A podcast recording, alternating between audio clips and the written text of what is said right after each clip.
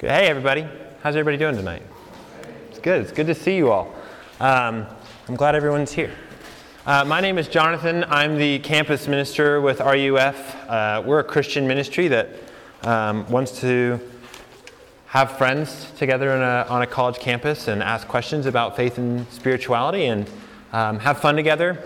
Uh, like Bella said, tonight's the last night for uh, registration for our fall conference. We're leaving on Friday.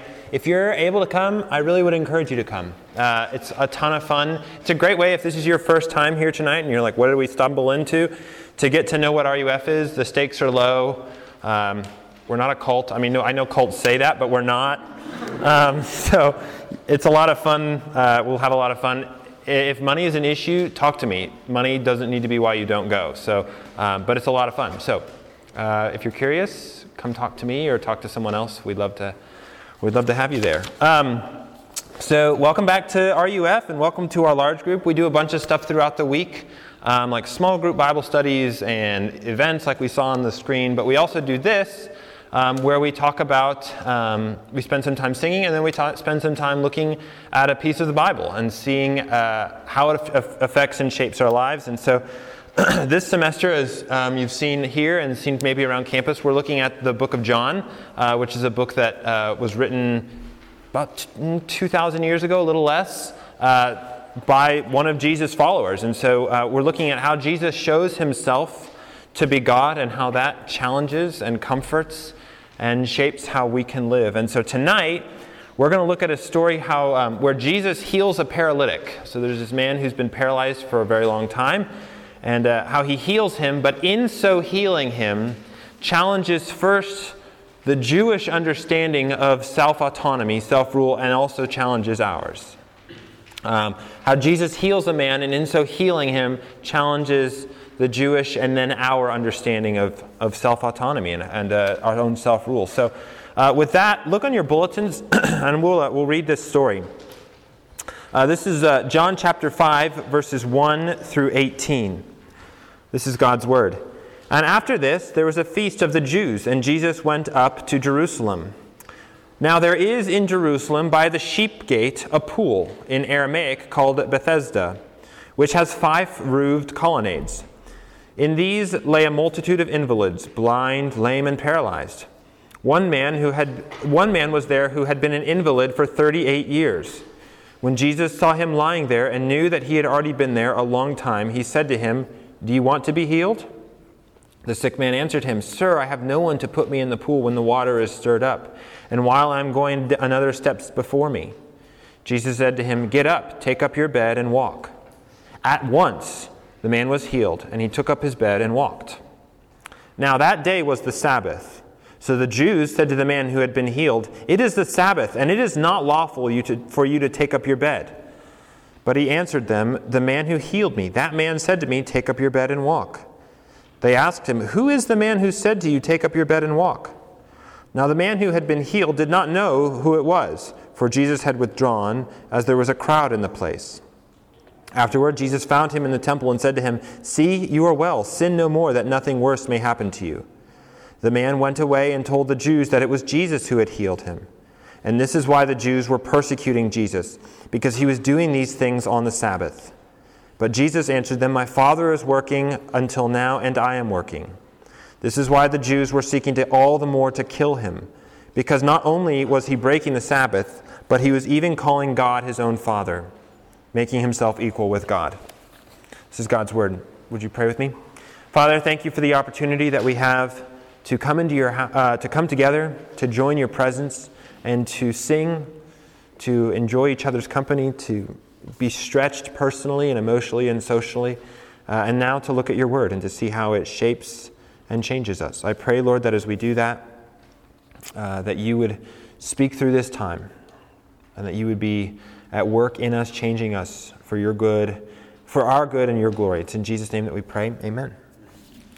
Okay, so kind of a recap of the story. I read it, so it makes, you know, it's, it's, it's, pretty easy to follow, right? You can figure out generally what's happening in this story. There's a guy who's um, Jesus encounters while he's on his way into Jerusalem, and he sees that he's paralyzed. And Jesus comes to him and says, Would you like me to heal you? And the man says, Yes. And so Jesus heals him, and the man who's paralyzed for a very long time, clearly had a very severe illness, stands up and walks and uh, goes on his merry way. And then he has some uh, conflict with the Jewish uh, uh leadership, and, and uh, then they have some conflict with Jesus. So it's not, it's not super hard to understand like what's happening in this story. It kind of like, okay, yeah, this is pretty, you know, pretty normal narrative of what's happening.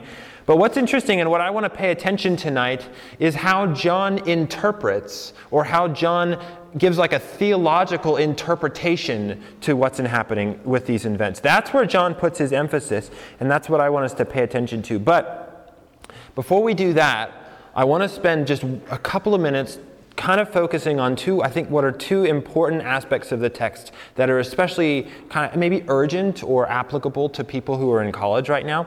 Uh, and those are two quick things that have to do with the reliability of the Bible.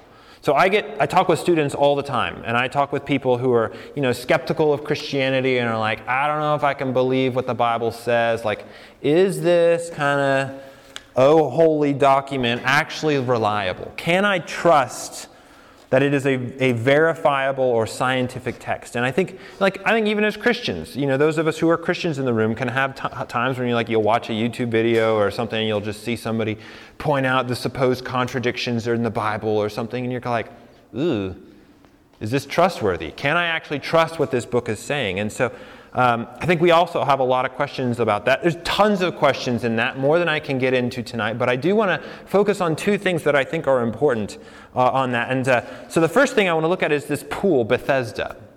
Uh, we saw it earlier there in, the, in verse 2. Now they're in Jerusalem by the sheep's gate, a pool in Aramaic called Bethesda, which had five roof colonnades.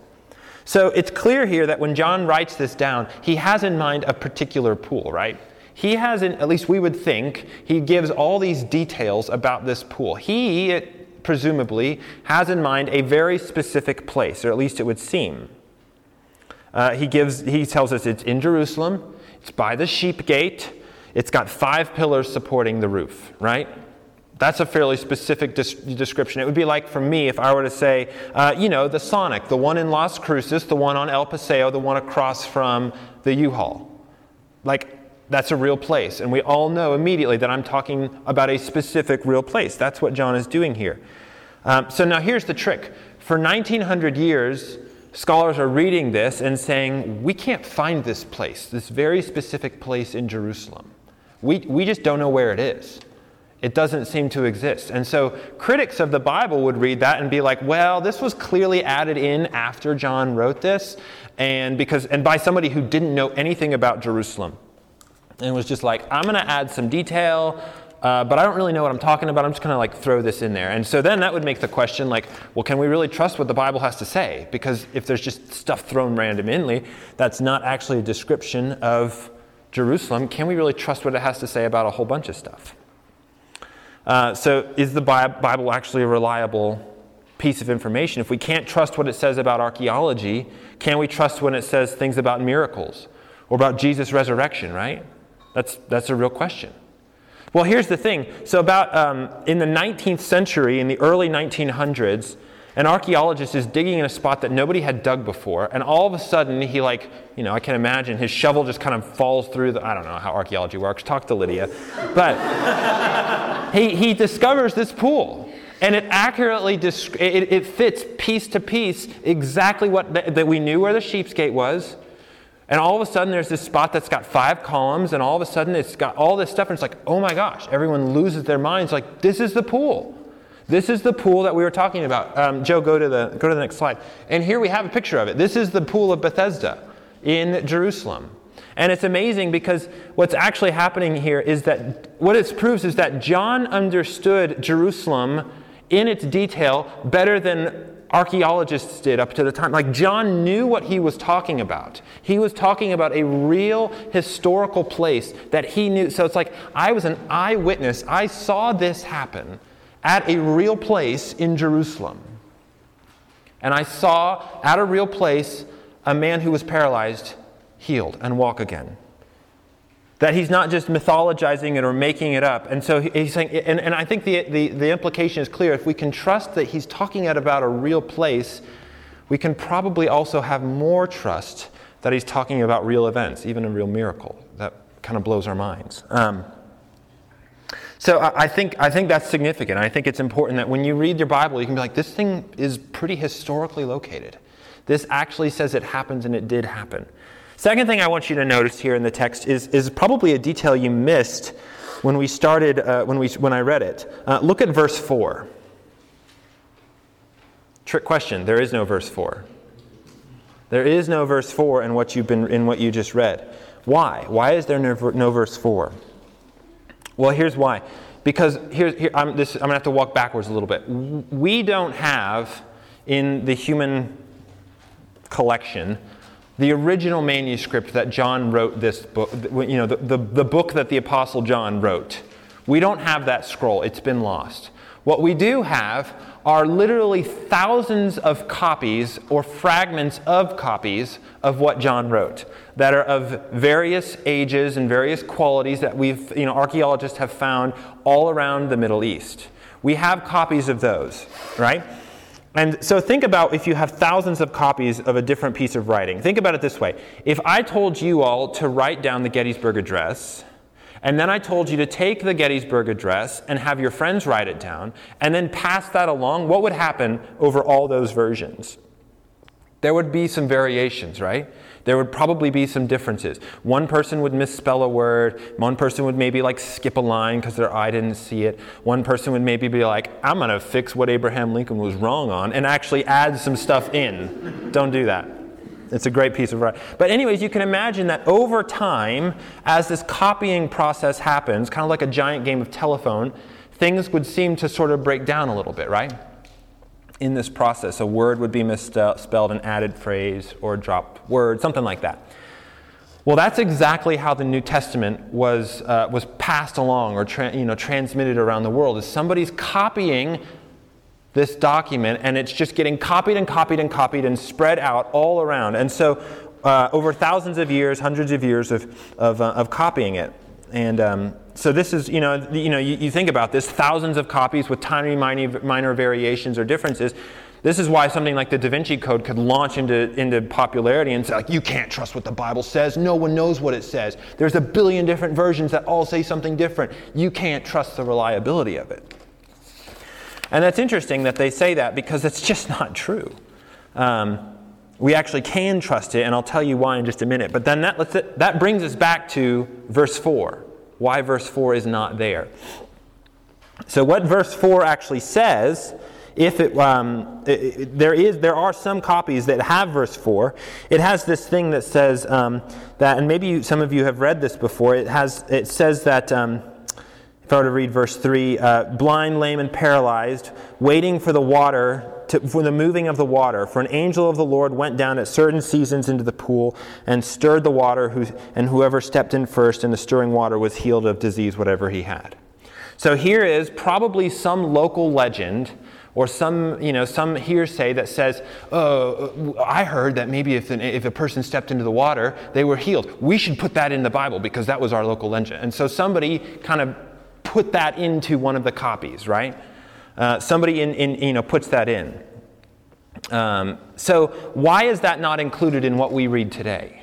Why do we not include that in, in the Bible that we read? Well, the trick is that we have to combine all of these different versions, all of these different copies together, and then try and do this process of discerning what's the one that's, what's the one that's accurate? What, how do we know which one's accurate?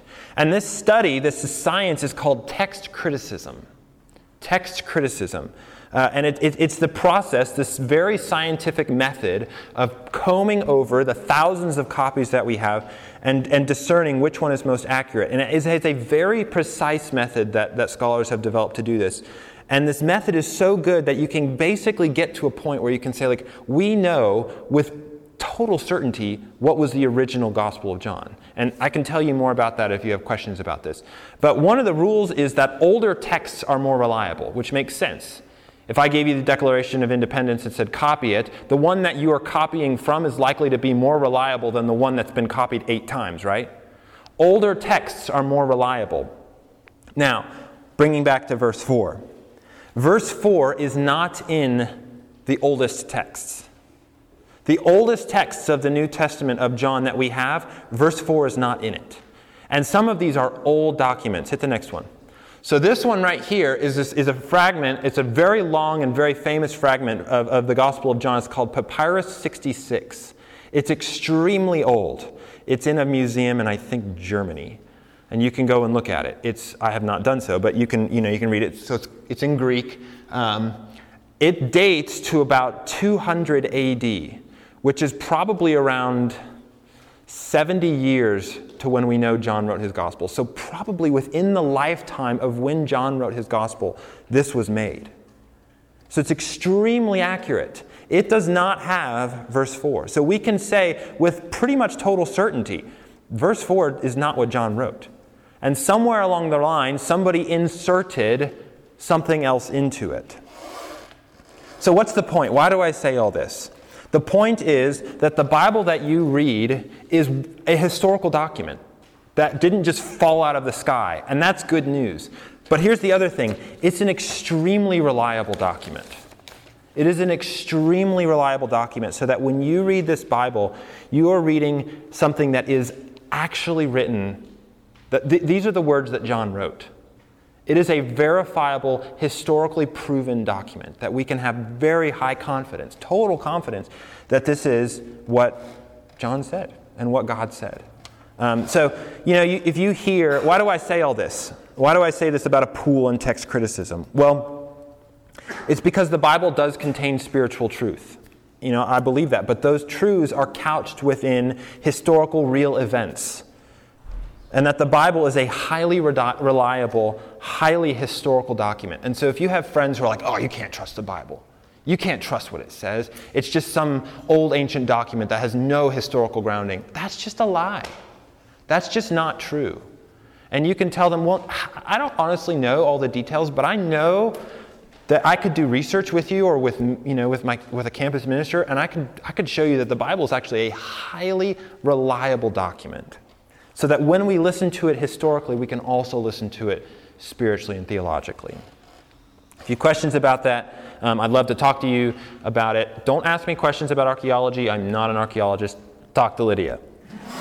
but I'm sure she, yeah, she will help you in the right direction. So, all right, so if this is true, if it's a reliable document, and it has truth to say both about history and theology, that is knowing God. What, is it, what does this text say about that? So, the first thing I want us to look at here is that the sign points to Jesus' authority. The sign that points to Jesus' authority. So, here's Jesus.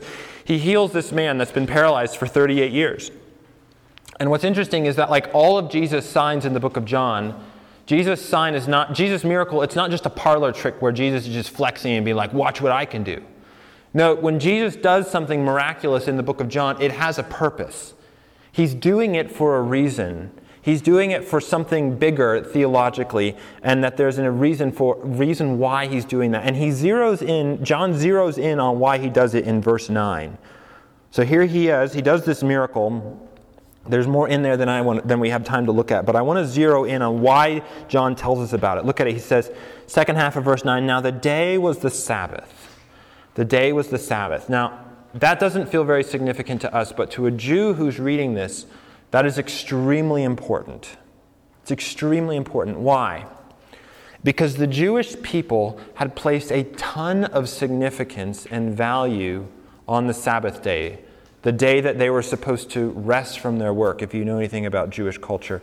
That in the Old Testament, God had given them this seventh day as a day that they were to rest, that is, not work, as a day that they were to worship God alone and he'd commanded them this is a big deal.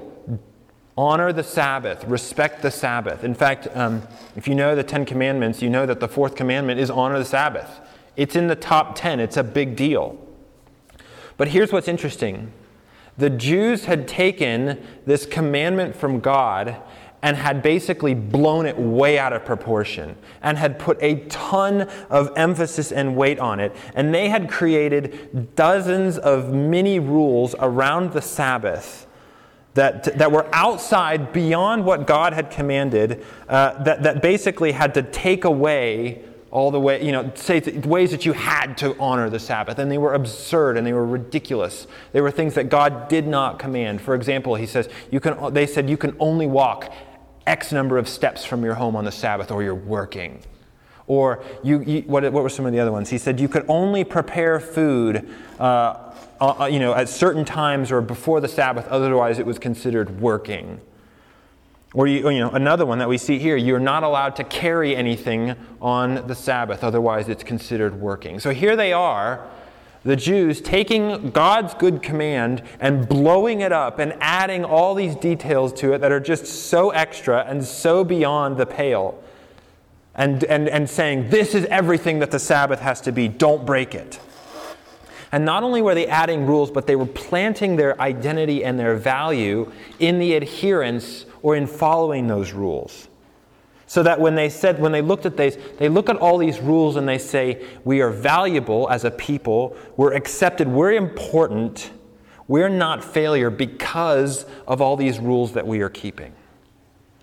Okay, that's so important. That, that, that, in fact, one of the three main things of Judaism was following the Sabbath. We are significant as the ethnic people of Israel because we follow the Sabbath. And they even got to the point where, they're like, we're better than everyone else out there because we follow the Sabbath. It was a big deal, the Sabbath following for them. And I want to be clear in that, in that God said, honor the Sabbath. That's a rule that God gave his people. But the Jews had done two things here when they did it. They first they took God's rule way farther than God had intended it to be and added extra rules. And they started to place their significance and value in the following of those rules. Both of those things were far beyond and wrong and not what God intended. So when they see a healed man carrying his mat, they say, Sabbath violator, you can't do that and they, they get furious, they get mad at him. And then he's just like, uh, Jesus told me to. And so then they go to Jesus and they get furious with him. They get absolutely furious. What kind of a teacher are you? Who do you think you are? God gave us this rule. God gave us, we, the, the Sabbath rules is you cannot break the Sabbath rule. And this is where Jesus starts to challenge them. Look at verses 18, uh, 16. He says, and, when, and this is why the Jews were persecuting Jesus, because he was doing things on the Sabbath. Then verse 18. This is why the Jews were seeking all the more to kill him, because he was not only breaking the Sabbath, but he was calling himself God, because he was calling God his own Father and making himself equal with God. So here's what's happening Jesus is beginning to challenge, he's beginning to press into their very identity. He's beginning to say, Here are these places where you are saying, I am valuable, significant, important, loved. And he's beginning to say, uh, Not the right place. Wrong. You are looking for your significance in the wrong place. And you know what happens when, when anything starts to threaten our identity? We get real aggressive, just like the Jews, right? Think about the thing that, you, that you're like, this is what makes me valuable. If somebody were to come at you and say, nah, not that important, we get real mad to the point that the Jews are ready to kill him, that they are ready to kill Jesus based on that. What Jesus is coming in and saying, I'm God, everything that you're looking to for your significance is wrong. Humans don't like that. we hate it when somebody comes to us and tells us you're wrong. We hate it when somebody comes to us and says the thing that makes you valuable, important, is wrong. We get furious when somebody does that to us. And so we want to kill the person who threatens us like that. Here's the key the sign, this is what's important the sign of healing a man points to Jesus' authority. The sign points to Jesus' authority. Only God can heal a paralyzed man, and only God can ch- challenge the Sabbath rules. So, what that means is that Jesus is saying, I'm God, the proof is in my miraculous signs, and I'm challenging the thing that you are looking to for your significance and your identity. And so that brings us to the second point. Jesus' authority as God challenges human authority. And, G- and John will show us this over and over again in the book of John. That Jesus does this. He comes into our world, He comes into our lives, and He challenges our authorities just like He does to the Jews. That we're not that different from the Jews if we're really honest with ourselves. We maybe don't do what they do with the Sabbath, but we definitely do that, where we find something that we create all these rules about. And then we start to say, this is what makes me important. And we begin to judge others by it. So let me, let me, we take a good principle and then we blow it up and we ruin it for ourselves and for others. So, what's an example? Think with me about busyness. How many of you all would say you're busy? Every single one of you. I talk with all of you a lot. I say, How's your day going? All of you say, Oh, it's busy. I do the same thing, right? So it's no big deal. I had a crazy busy day today. but here's the thing we take a good principle, working hard, studying hard, doing our jobs. We take a good thing like doing what we're supposed to do, and we blow it out of proportion, and we make all these rules about how busy we are, right? So, and we make it a virtue about how busy I am, right? So, like, there's this unspoken sort of competition to see who can outbusy who, right? I know we do this. I know I do it. Am I right? So when someone asks, you know, when I meet someone, I say, How you doing? They say, I'm busy. I immediately start asking, like feeling this pressure to be like, How can I outbusy them? How can I prove to them that I'm busier than they are? Because somehow, if I'm busier than they are, somehow I'm getting more done or somehow I'm more valuable. Like somehow in our society, busyness is a sign of value. And so if you're busier than someone, maybe you're significant or valuable or important, right? Complaining about busyness today is like the most definitive hashtag humble brag, right? We're just like, you're just like, oh, I'm so busy. I have so much going on. But we're really, we're just like, yes, let me, lavish me with the praise of my busyness. Right? This is what we do. Why? Why do we do this? I know we all do this. You're all laughing because I know you know that we do this. I do it too. It's because we're deriving some sort of transcendent meaning and value in our lives by how busy we are. We're saying, I matter, I'm significant as a human being because I'm so busy. And then we also start to say, I'm, this is horrible. We start to say, I'm better than so and so because of how busy I am.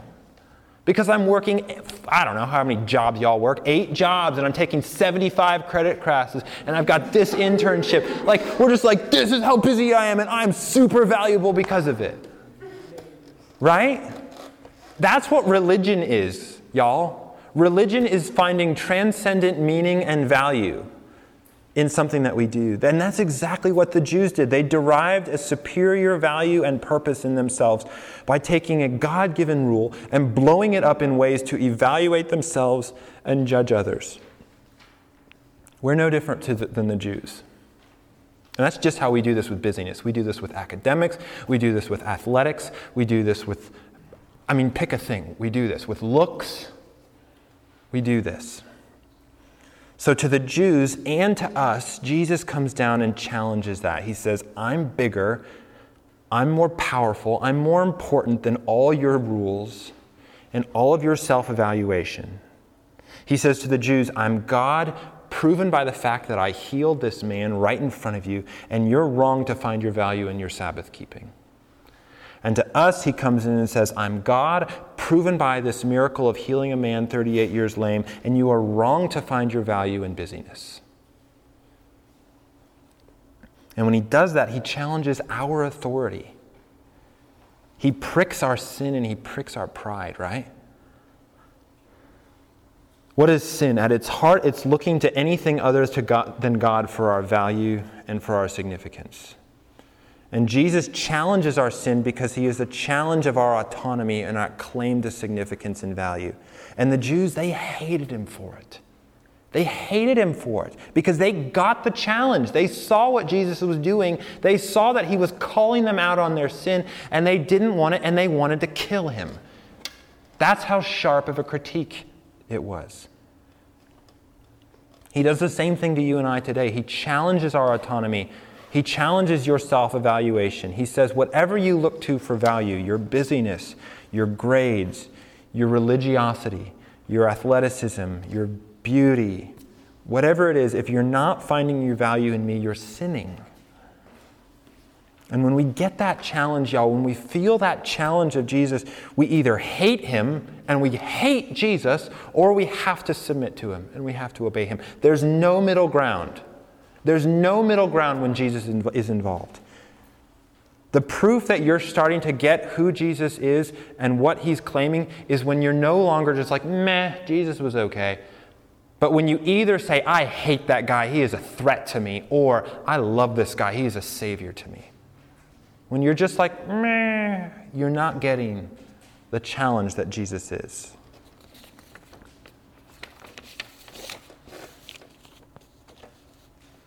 It's the same for Christians and non Christians. That, we, that, that, that, that we, we have to feel this challenge that he says to us. But here's the difference for Christians this is good news.